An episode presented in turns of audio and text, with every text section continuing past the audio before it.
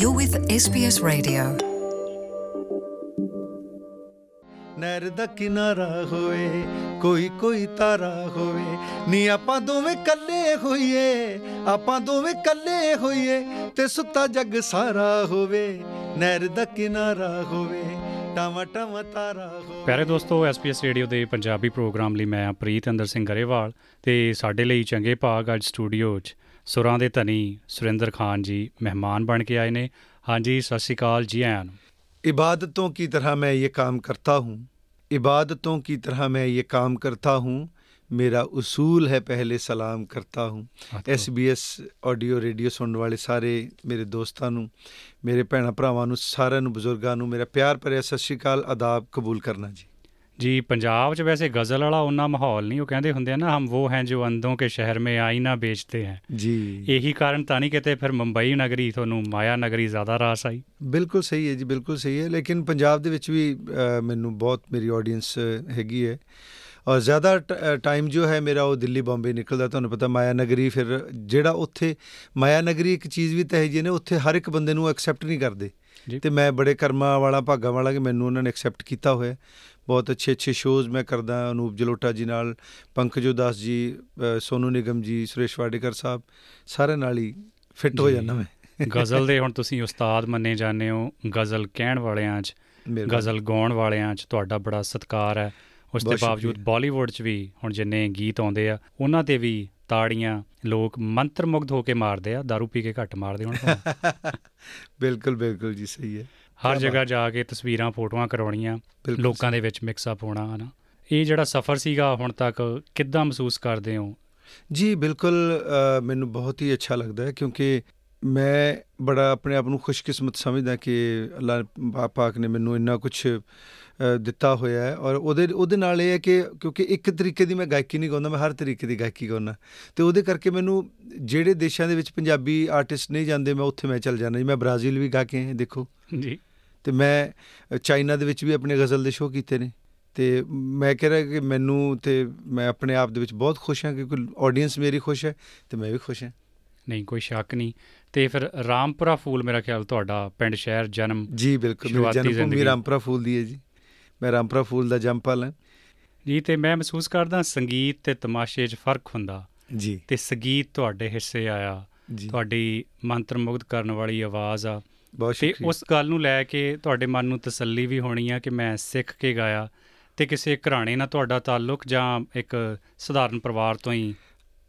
ਜੀ ਬਿਲਕੁਲ। ਮੈਂ ਸਧਾਰਨ ਤਾਂ ਬਿਲਕੁਲ ਵੀ ਨਹੀਂ ਹੈਗਾ ਕਿਉਂਕਿ ਅਗਰ ਮੈਂ ਗਾਇਕੀ ਦੀ ਗੱਲ ਕਰਾਂ ਤਾਂ ਮੈਨੂੰ ਵਿਰਸੇ ਚੋਂ, ਮੇਰੀ ਵਿਰਾਸਤ ਚੋਂ ਮੈਨੂੰ ਗ- ਗਾਣਾ ਮਿਲਿਆ ਹੈ ਔਰ ਉਸ ਤੋਂ ਇਲਾਵਾ ਮੇਰੇ ਫਾਦਰ ਸਾਹਿਬ ਜਨਾਬ ਕੁੱਕੂ ਖਾਨ ਜੀ, ਉਹਨਾਂ ਨੇ ਮੈਨੂੰ ਸ਼ੁਰੂ ਤੋਂ ਹੀ ਇਹ ਗੱਲ ਕਹੀ ਹੈ ਕਿ ਬੇਟਾ ਜਿੰਨਾ ਮਰਜ਼ੀ ਤੈਨੂੰ ਗਾਣਾ ਆਉਂਦਾ ਹੋਵੇ, ਅਗਰ ਤੇਰਾ ਕੋਈ ਉਸਤਾਦ ਨਹੀਂ ਹੈਗਾ ਤੇ ਤੇਰਾ ਗਾਉਣ ਦਾ ਕੋਈ ਫਰਜ਼ ਨਹੀਂ ਜੀ।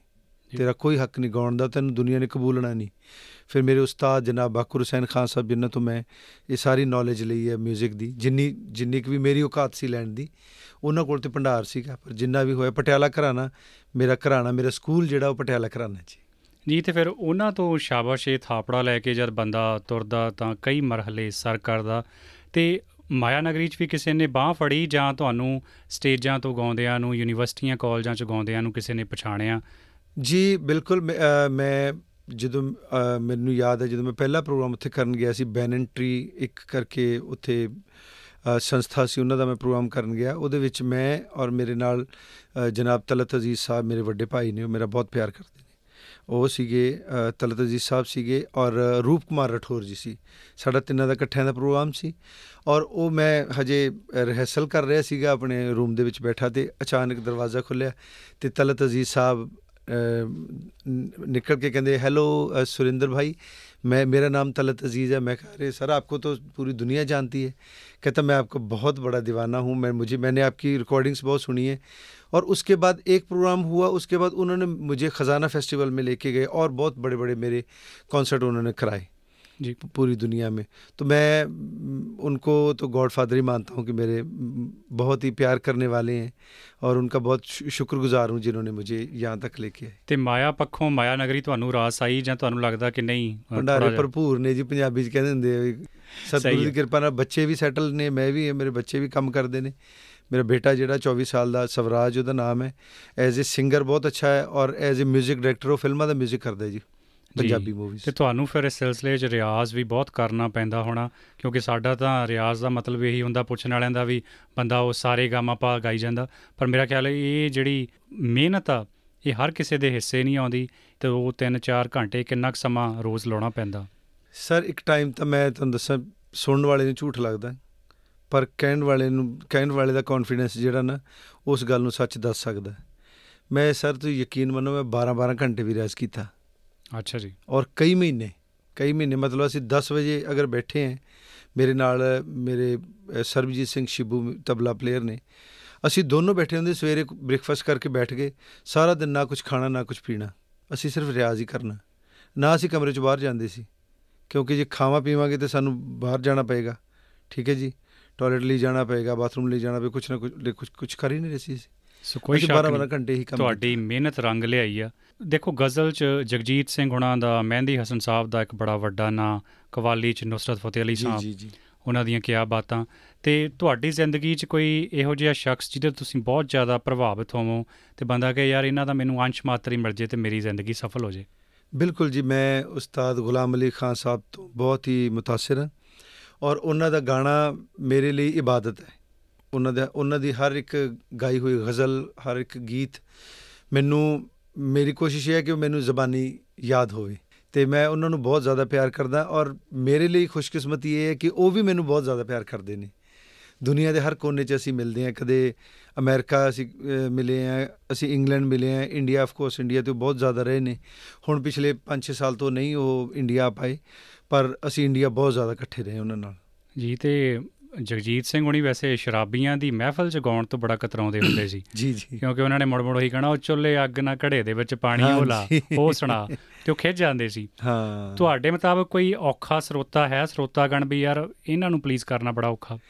ਨਹੀਂ ਬਿਲਕੁਲ ਵੀ ਨਹੀਂ ਹੈ ਕਿਉਂਕਿ ਮੈਂ ਮੈਂ ਸਿਰਫ ਇੱਕ ਤਰੀਕੇ ਦੀ ਗਾਇਕੀ ਨਹੀਂ ਗਾਉਂਦਾ। ਨੋ ਡਾਊਟ ਮੈਂ ਮੇਰੇ ਤੇ ਮੋਹਰ ਜਿਹੜੀ ਹੈ ਉਹ ਸਰਕਾਰ ਵੱਲੋਂ ਗਜ਼ਲ ਸਿੰਗਰ ਦੀ ਹੈ। ਮੈਂ ਗਜ਼ਲ ਸਿੰਗਰ ਹਾਂ।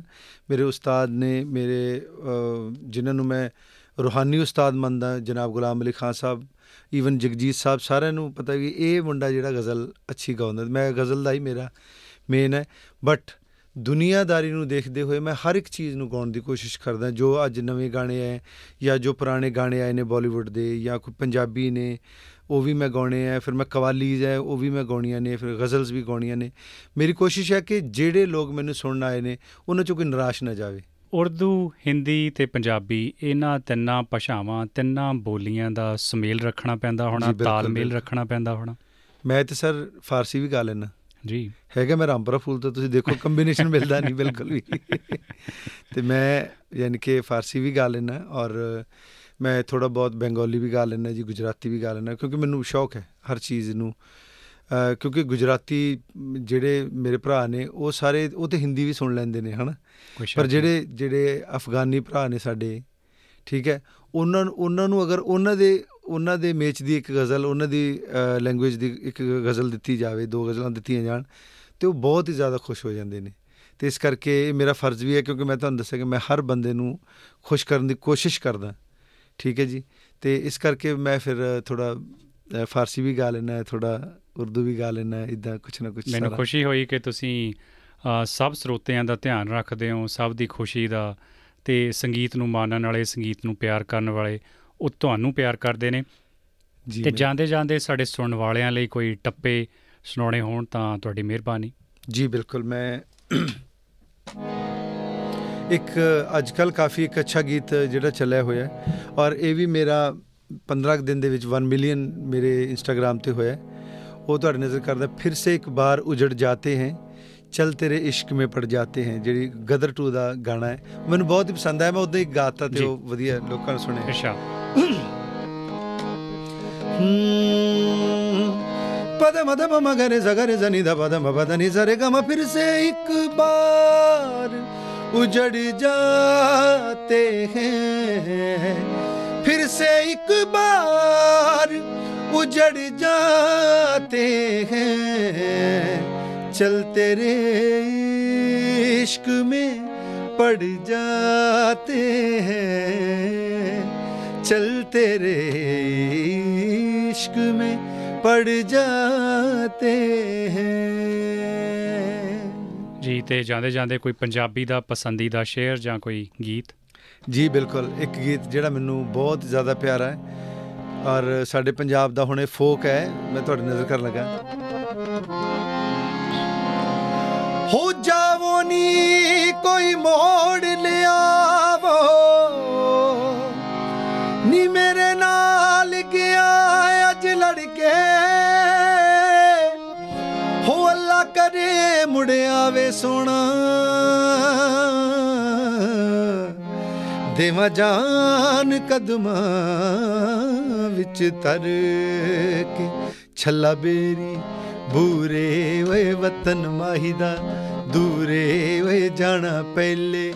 ਪੂਰੇ ਉਹ ਗੱਲ ਸੁਣ ਛੱਲਿਆ ਢੋਲਾ ਓਏ ਤੇਥੋਂ ਕਾਦਾਈ ਓਲਾ। ਇੱਕ ਮੈਂ ਤੁਹਾਡੇ ਲਈ ਦੋ ਟੱਪੇ ਜ਼ਰੂਰ ਬੋਲਣਾ। ਚਾਹੁੰਦਾ ਜੀ। ਨਦੀ ਥੋੜੀ ਥੋੜੀ ਵਗਦੀ ਏ। ਨਦੀ ਥੋੜੀ ਥੋੜੀ ਵਗਦੀ ਏ। ਆ ਚੀਰੇ ਵਾਲੀ ਪੱਗ ਸੋਹਣਿਆ ਹੈ। ਤੇਰੇ ਬੜੀ ਸੋਹਣੀ ਲੱਗਦੀ ਏ। ਤੇਰੇ ਬੜੀ ਸੋਹਣੀ ਲੱਗਦੀ ਏ। ਉਹ ਛੱਲਾ ਮੁੜ ਕੇ ਨੀ ਆਇਆ, ਛੱਲਾ ਮੁੜ ਕੇ ਨੀ ਆਇਆ, ਛੱਲਾ ਮੁੜ ਕੇ ਨੀ ਆਇਆ। ਓਏ ਮੱਲਿਆ ਦੇਸ ਪਰ ਆਇਆ ਓਏ ਮੱਲਿਆ ਦੇਸ ਪਰ ਆਇਆ ਉਹ ਗੱਲ ਸੁਣ ਛੱਲਿਆ, ਢੋਲਾ ਓਏ ਸਾੜ ਕੇ ਕੀਤਾਈ ਕੋਲਾ? ਹੈ।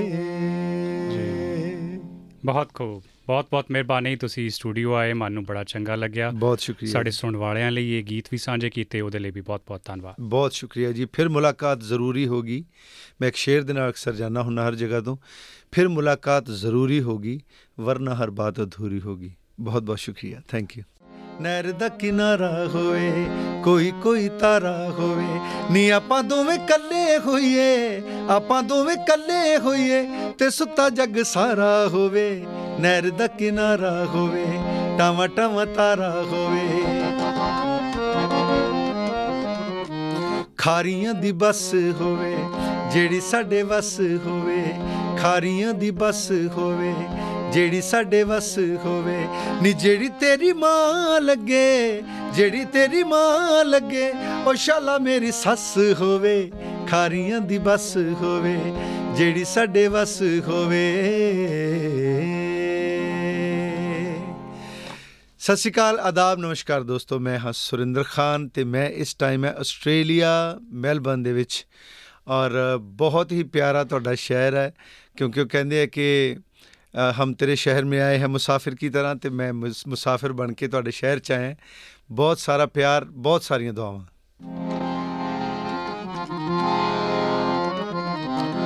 ਹੂੰ ਆ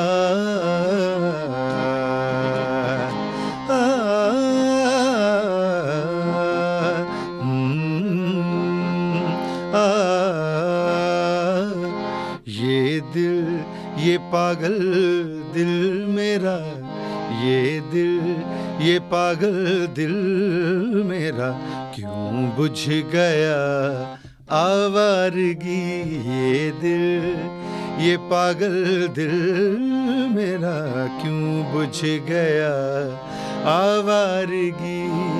इस दश्त में एक शहर था, इस दश्त में एक शहर था, वो क्या हुआ?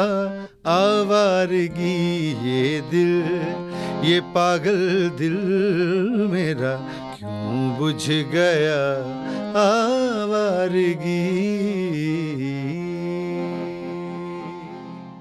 अपना ही साया देख के तुम जान जहाँ घबरा गए। अपना ही साया, देख के तुम जान जहाँ शर्मा गए। अभी तो ये पहली मंजिल है, तुम तो अभी से घबरा गए।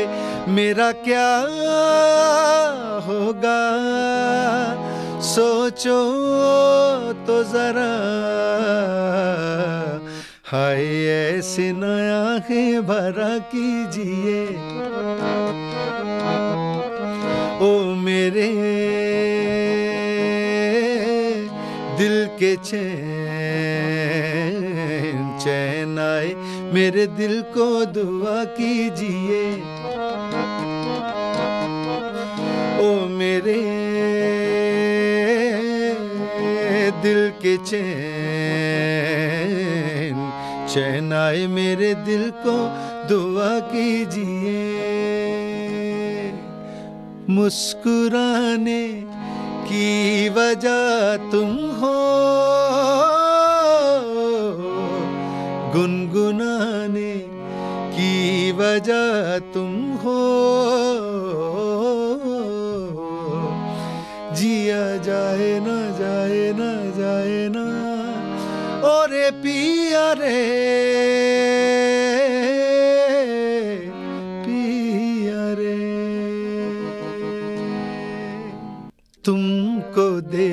देखा तो ये ख्याल आया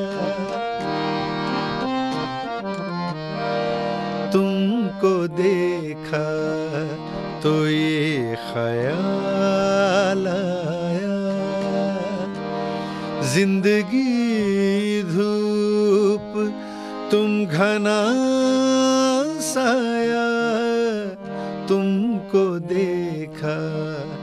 तो ये ख्याल आया जिंदगी धूप तुम घना साया तुमको देखा तो ये ख्याल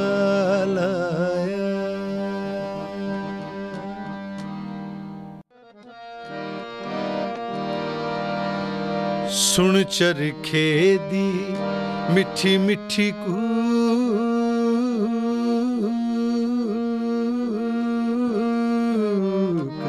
ਸੁਣ ਚਰਖੇ ਦੀ ਮਿੱਠੀ ਮਿੱਠੀ ਕੂਕ।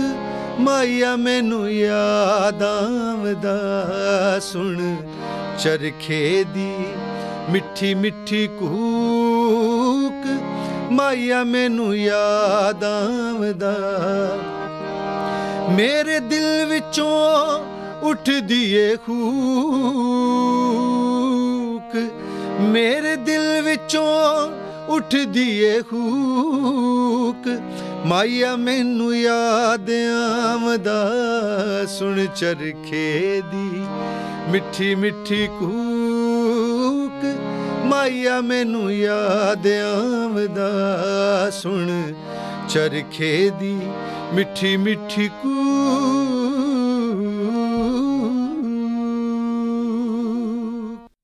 तुम्हें दिल लगी भूल जानी पड़ेगी तुम्हें दिल लगी भूल जानी पड़ेगी मोहब्बत की राहों में आकर तो देखो, तुम्हें दिल लगी भूल जानी पड़ेगी। मोहब्बत की राहों में आकर तो देखो, तड़पने पे मेरे ना फिर तुम हंसोगे। कभी दिल किसी से लगा कर तो देखो। With SBS Radio.